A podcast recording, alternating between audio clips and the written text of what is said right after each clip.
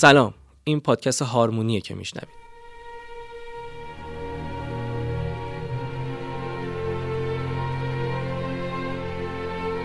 من امیر حامد حاتمی همراه با سمانه شهروندی توی این پادکست قصد داریم تا در مورد آثار معروف و مشهور دنیای موسیقی کلاسیک با شما صحبت کنیم. آثاری که شاید همه ما اونها رو شنیده باشیم. برای گوش همون آشنا باشه. اما خب ندونیم چه کسانی این آثار رو خلق کردن و چه چیزی باعث شده که این آثار انقدر معروف و موندگار بشن. با ما همراه باشید.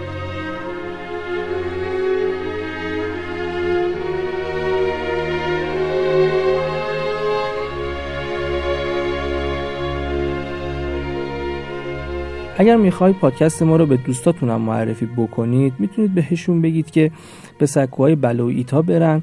مجازی ما 88 رو اونجا جستجو بکنن. رادیو جوان اونجا کانال داره و راحت می‌تونن هارمونی رو اونجا بشنون. یا اینکه توی پادگیرهای Castbox یا Google Podcast هم با جستجوی مجازی ما 88 به کانال رادیو جوان سر بزنن و راحت هارمونی رو اونجا بشنون.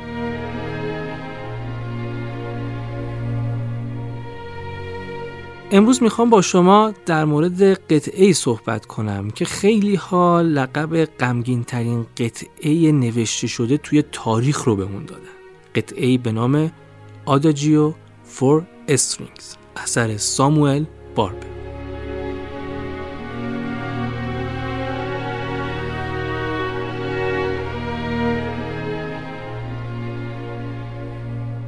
چون می‌خوام توی طول این پادکست از اسم انگلیسی این آداجیو استفاده کنم لازم هستش که یه توضیحی در مورد اسم اون به شما بدم. از دو کلمه تشکیل شده یکی آداجیو یکی هم Strings. آداجیو قطعه ارکسترال هست که دارای ریتم پایین و سنگینی هستش و ارکستر اون رو خیلی آروم و سنگین اجرا می‌کنه. کلمه Strings به معنای سازهای زهی هست. اگر بخوایم کلمه به کلمه این اسم این قطعه رو ما ترجمه بکنیم میشه آداجیویی برای سازهای زهی.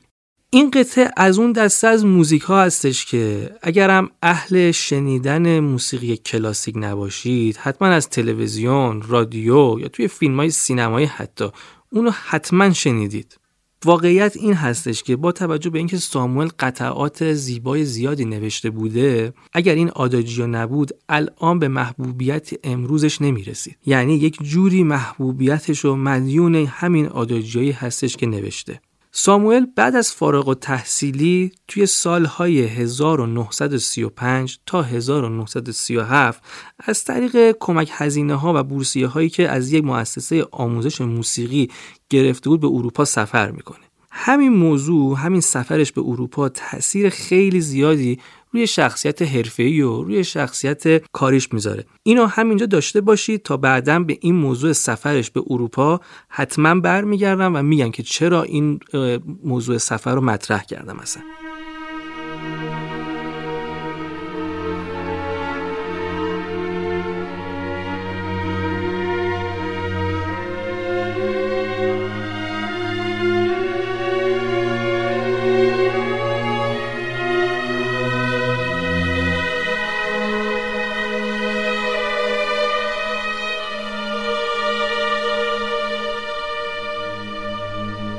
محبوبیت این قطعه Adagio for String به غیر از خود ساموئل که آهنگساز این قطعه بوده شخص دیگری هم بود که توی محبوب شدنش دخیل بود. شخصی بود به اسم آرتور توسکانینی. آرتور توسکانینی ایتالیایی بود و یک رهبر ارکستر. توی سالهایی که موسولینی توی ایتالیا به قدرت رسیدش توسکانینی ایتالیا رو ترک کرد و به کشور آمریکا مهاجرت کرد و تونست که توی آمریکا رهبر ارکستر تازه تأسیس NBC بشه.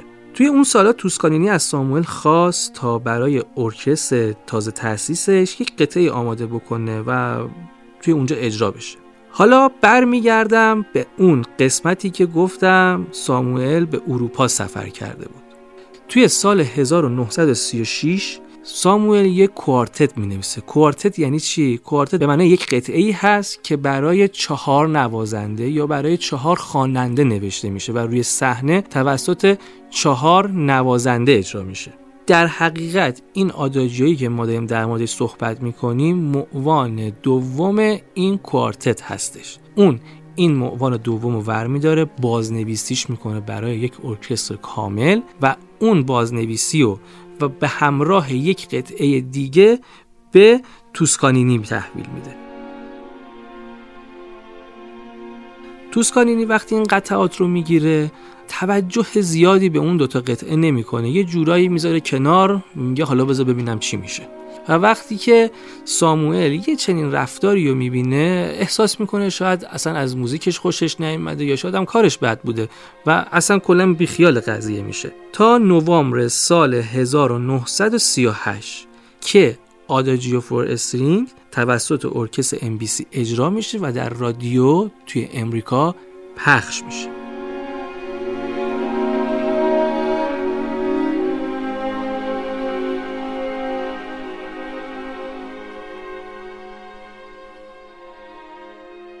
جالبه بدونید این قطعه توی سال 1945 در زمان اعلام مرگ رئیس جمهور وقت آمریکا روزولت از رادیو پخش میشه. همین باعث میشه که توی سالهای بعد از مرگ روزولت کسانی که از افراد مشهور توی امریکا یا کشورهای دیگه میمردن و خیلی معروف بودن و می‌خواستن مرگ اونها رو توی رادیو اعلام بکنن این قطعه رو پخش می‌کردن. مثل آلبرت انیشتن مثل جان کندی که موقع اعلام مرگشون این قطعه از رادیو پخش شد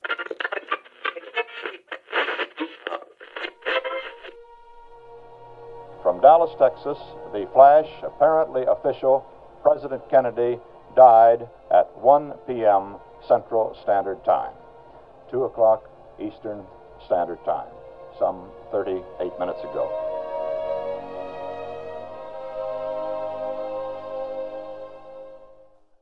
توی شروع صحبت هم توی این قسمت گفتم که ممکنه شما این قطعه رو توی سینما هم توی موسیقی متن برخی از فیلم ها شنیده باشید.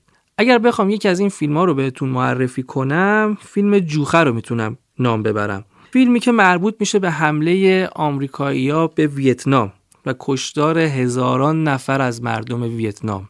چه زن چه مرد چه کودک که توی این حمله جون خودشون از دست دادن. فیلم در مورد داستان یک جوون ساده و بی تجربه که تازه از دانشگاه فارغ و تحصیل شده و بعد از فارغ و تحصیلیش به ویتنام اعزام میشه.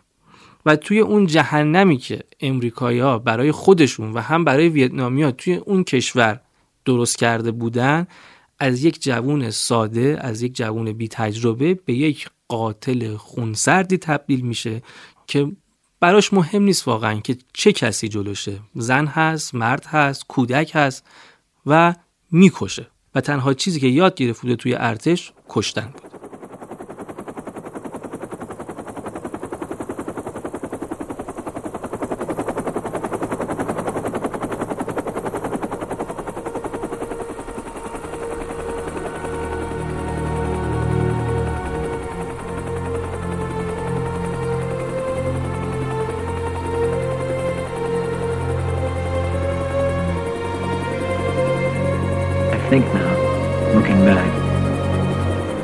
Did not fight the enemy. We fought ourselves. And the enemy was in us.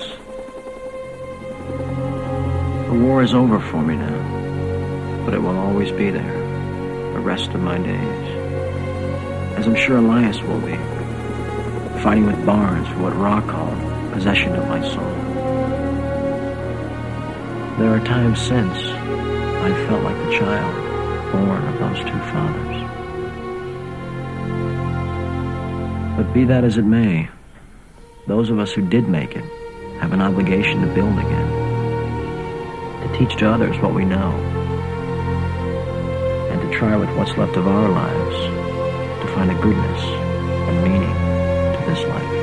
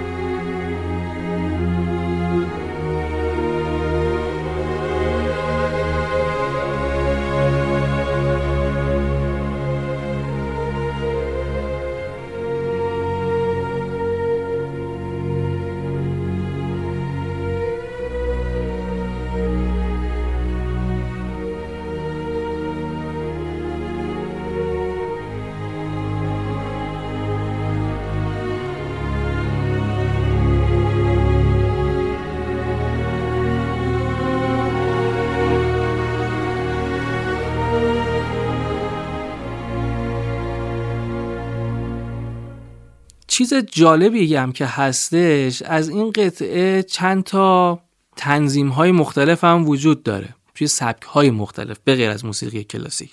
توی سال 2004 بود اگر اشتباه نکنم سال 2004 یه دونه آهنگساز یا بهتره بگم یک دیجی هلندی این قطعه رو تبدیل می‌کنه به یک موسیقی الکترونیک. یه خورده عجیب غریبه اما واقعی واقعا این کارو کرده.